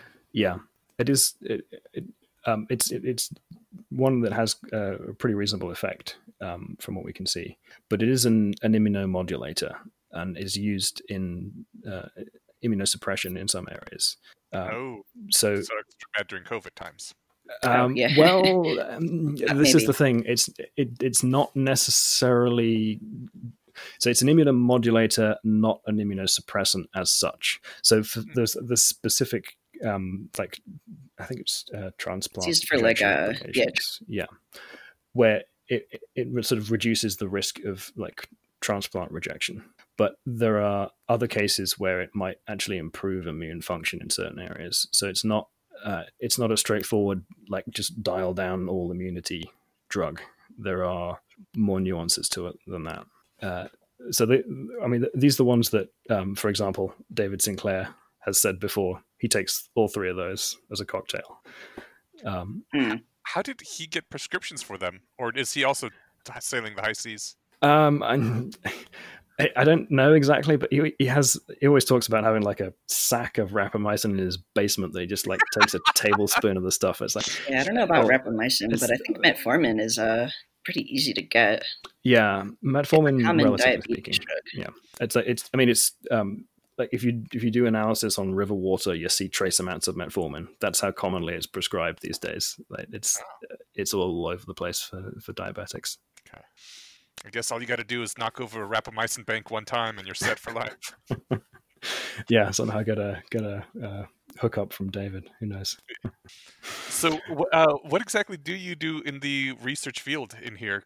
Uh, Um, are, are you working on the directly with the Senolytics company Uh, No, I'm I'm not doing any um, uh, sort of uh, corporate work. So um, my um, PhD work uh, was uh, well, w- one of the things I was looking at was uh, trying to create epigenetic clocks, which actually is a, a thing that's worth talking about um, because yeah, tell us what is that? So an epigenetic clock is effectively just a means of estimating how old you are based on the state of your epigenome. Um, Ah. so you take a machine learning model, or it's a pretty simple machine learning model for those interested. It's just, I mean, it's barely machine learning. It's um, uh, they usually use elastic net regression, which is sort of a compromise between ridge and lasso regression, um, to pick a set of estimators. So a set of, um, in the case of DNA methylation clocks, particular CPG sites, which is where the methylation takes place. You look at the amount of methylation that's present on a collection of sites, and that gives you a very accurate prediction of how old um, someone is. So if I take a measurement of the methylation state, um, and then I um, uh, run this predictor on those numbers, I will be able to pretty accurately predict how old you are, or at least how old an average of a population is. Like how good it is at individuals is a bit variable, but a very, a very good estimate for the, the average of a population age. Have you taken the test yourself? Uh, no, I have not. Ah, okay. No, yeah, it, um, it would be fun to do. uh, yes, yeah. Um, so, um, um, in order to actually uh, create one of these estimators, you're, you're doing um, usually um, a DNA methylation assay. So you take some blood. Um, the DNA methylation assays use um, something called an array technology, which is originally used for doing genotyping. Um, so um, you can treat the DNA that you extract from an individual with a chemical process involving bisulfite that will change all of the non-methylated seeds um, so that they will pair differently. And then you run this array, um, and you can see whether or not um, when you try to incorporate a new nucleotide, if it's changed. So you can infer whether or not a site has a, a methylation or not. So with that, um, uh, and each of each of these probes at a site has a particular location in the genome. So from that information, um, which uses a um, a fluorescent probe, so you, you, kind of shine a laser on this glass slide with a bunch of little dots on it, and each one, depending on the color, tells you whether or not the particular location in the genome is methylated.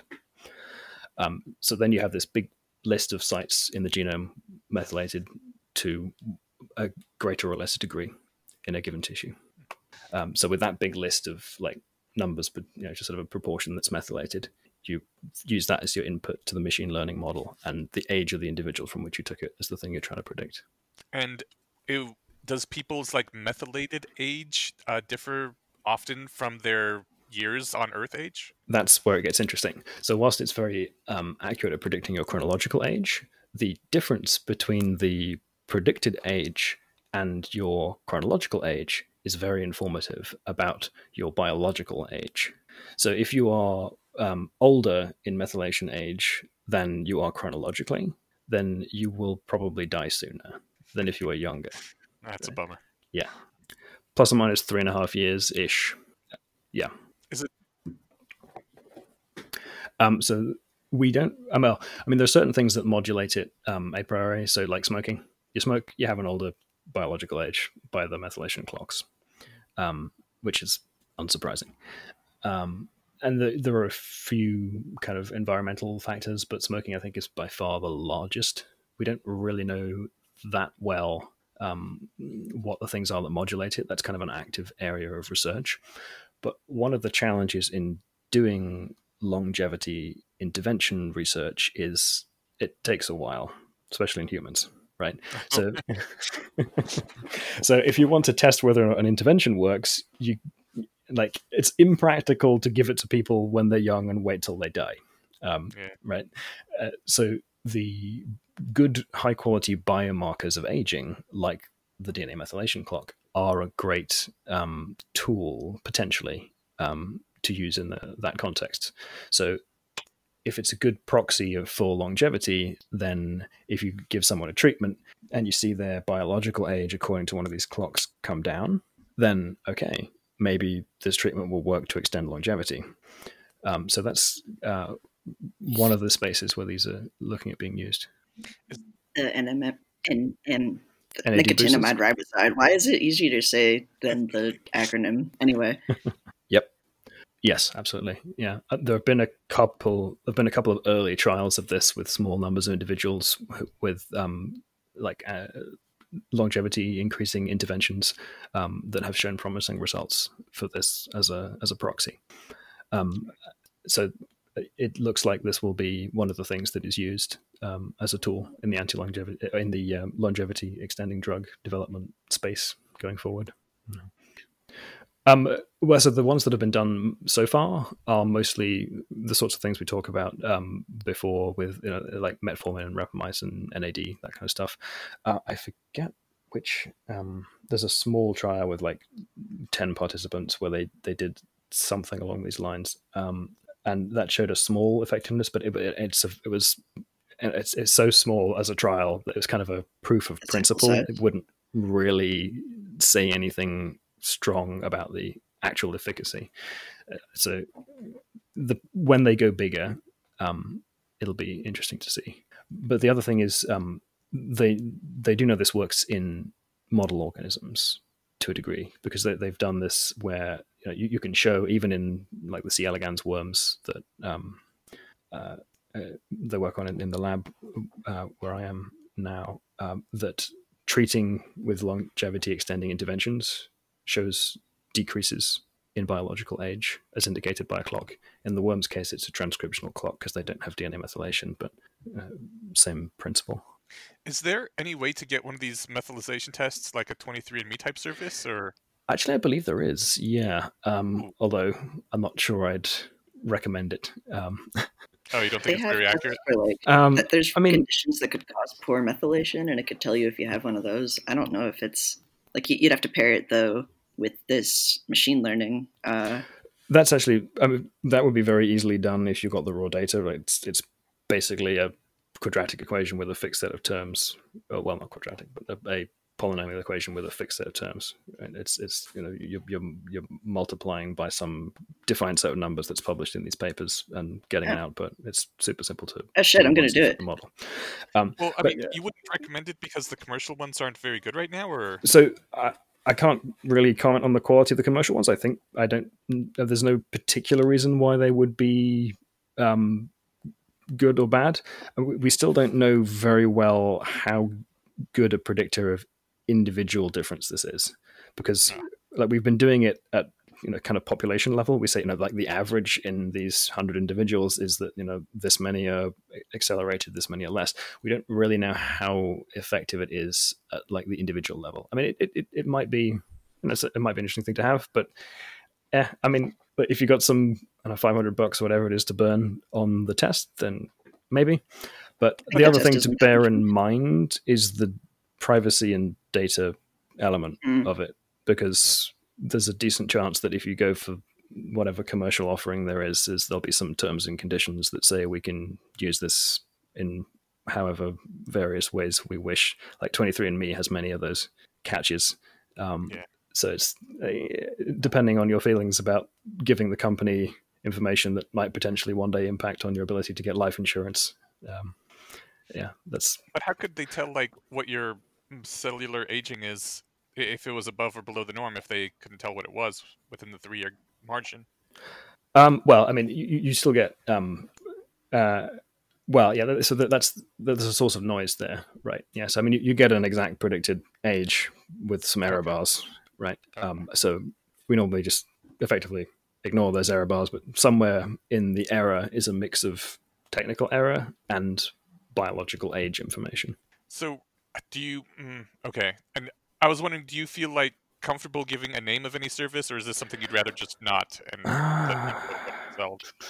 I th- uh, if I couldn't actually remember any of them, I think there's one called bunch of those tests. Elysium, maybe. Elysium is the company that makes NAD supplements.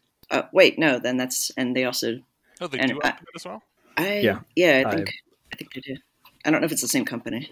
yeah, I've not looked into the the commercial um, offers of the test. Yeah, I mean, uh, so at the moment they do that. The only commercially available sort of array based profiling one is very expensive because it's a whole methylome effectively, or well, um, it's about four hundred and fifty thousand, or another new one's eight hundred thousand sites in the genome, and they, they do the whole profile.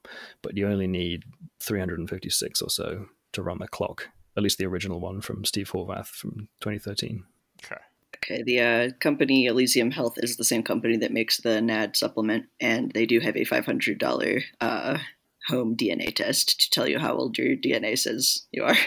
Yeah. Your DNA methylation. That's There's that's not called much more than the cost of one of those arrays. yeah. There's one called EPIAgingusa.com, which has one for 169. I don't know why they're that much cheaper. Maybe they're not as good.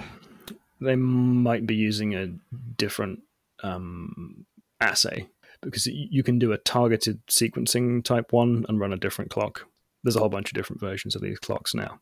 Um, so some of them use a different technology which can be run cheaper. Um, uh, yeah, Alrighty. Well, we are getting close to. Oh, actually, I think we're slightly over our two hours. I, I guess we're getting close to the point where we should wrap up. So I was wondering, like, what what have we not touched on that you would still like to touch on? Um, I think we covered a lot of ground. Th- There's one thing that um, so the the question that I think was raised on one of the blog posts that might have instigated the previous episode was kind of what um, areas might people be interested in working on in aging biology? What's an area that needs attention? Um, and I think there's a really interesting point at the moment where um, a lot of descriptive work has been done in understanding uh, how many of these mechanisms of aging work. Um, and there's a, bit of a, a- a dearth of theory, right? We've kind of gone through a period of there was a lot of theorizing, you know, this this theory of aging, that theory of aging, and none of them were quite right, and they were all a bit, um, you know, they didn't have the whole picture. Um, but now we have a lot more descriptive information, but we don't have as much theory. So I think there's a an opening for some new overarching theories of the aging process. And I suspect that these will be rooted in the field of non equilibrium um, statistical mechanics. Um, so there's a, an interesting book that came out quite recently from um, uh, what's what's the author's name? The title is "Every Life Is on Fire." Uh, Jeremy England, that's the name of the guy, um, and he works in non-equilibrium statistical mechanics and non-equilibrium thermodynamics, that kind of area. Um, so it's understanding how, um, like, the thermodynamics of computation relates to aging. That's the area that I think is uh, potentially very promising because we have all of this information about the way that information processing works in biology now. But we have a, a- gap in the theory of aging, and I think it's rooted in information theory. And we have these, you know, our biological systems are these very far from equilibrium systems that are maintained away from equilibrium by a, a flux of energy through them. So using ideas from non-equilibrium statistical mechanics to model aging processes is, I think, something that has a great deal of promise. Um, but I am nowhere near physicist enough to uh, be uh, actually engaged in that area of research. But um, that's something I think has a lot of promise. So if anyone out there is um, skilled in the math of non-equilibrium thermodynamics and that kind of physics, the application of it to biology, I think, would be fascinating. That that sounds very promising. How how would they get into that? I'm assuming there's not like an application. Um, I mean, to be honest, I think the starting point would be get in touch with people like Jeremy England. Um, so uh, there's some kind of reading around that area where, I mean, generally speaking, in academia, if you want to get into a particular area, do some reading, find out who the authors are on the papers in that area, and email them. Okay. Uh, uh, like a lot of scientists are working in a super niche area and they'll respond to emails because there's not that you know. Yeah. And if they have blogs, you can like read them, maybe exactly. on them. yep. Um, reading the, the blogs and the books. So there's jeremy england's book. There's a bunch of papers. There's a nice talk from him from um, mit that's a great starting point with a bunch of academic references in it um, to uh, some of the work in this area. Awesome. Yeah, we we just uh, talked to someone who said, yeah, they got started in Miri by emailing and asking, how can I help? And they're like, well, read all these papers for us, and they actually did it. Yep. And they're like, I mean- all right, yeah, let's go. Yeah, I mean, it, it's often that simple. Surprisingly, right? People people are sort of far too afraid to to just like randomly fire off an email and see what happens because uh, it pays off more often than you think it would. yeah, especially if you have. Hmm. Yeah, exactly. Yeah, it's um, it's hard to get out of that groove though. It's a, it's a, it's a easy advice to give, difficult to follow. exactly. And just from personal experience, you know, sometimes they just don't reply to your email, and you can't take Yeah, it personally. that's- They're busy yeah. people too. exactly they're busy they have things to do um, so it's, it's, there's a there's a certain trade-off between um, putting in enough work in the initial email to signal to that person that you are interested and competent and worth their time talking to Yeah, Right. knowledgeable in the field. yeah that if you convey to them that you've read some of the research and have some like potential as a collaborator that won't involve too much um, like additional effort from them right it will be a productive relationship for them to work with you like if you can signal that do that because then they'll reply to the email much more likely than if it's like oh hmm, this this guy's going to be a lot of work Yeah. Cool. All right. Well, thank you for coming on with us. I think this has been like incredibly informative. And thank you so much for having me yeah, I think this has been like the, the the last longevity episode we did was fun and all, but the true value of that one was that we managed to get in touch with you and get you on here. Oh, thanks um, yeah I tend to run my mouth a lot. Yeah, and I'm I'm I'm prone to going on extended expositions. So, uh, yeah, hmm Hmm. Yeah. yeah, uh, great, thank you. Yeah, true. Uh, yeah, don't, don't don't read my thesis. That's don't subject yourself to that. Um, I mean, feel free, but yeah. Hmm. um, What was the podcast again as well? Uh, so the podcast that I'm I'm running is uh, uh, Xenothesis. It's at Xenothesis. xenothesis.com. That's spelt with an X in case anyone's unfamiliar with the spelling of Xeno. But Mm. yeah. Um, and actually, the next week we're doing an unusual episode. It's a special one. Um, we're so because Cyberpunk 2077 came out, uh, Mm. we're doing a whole episode on um, cybernetics and uh, genetic engineering modifications, and um, I'm going to talk a, a little bit about um, software in that context.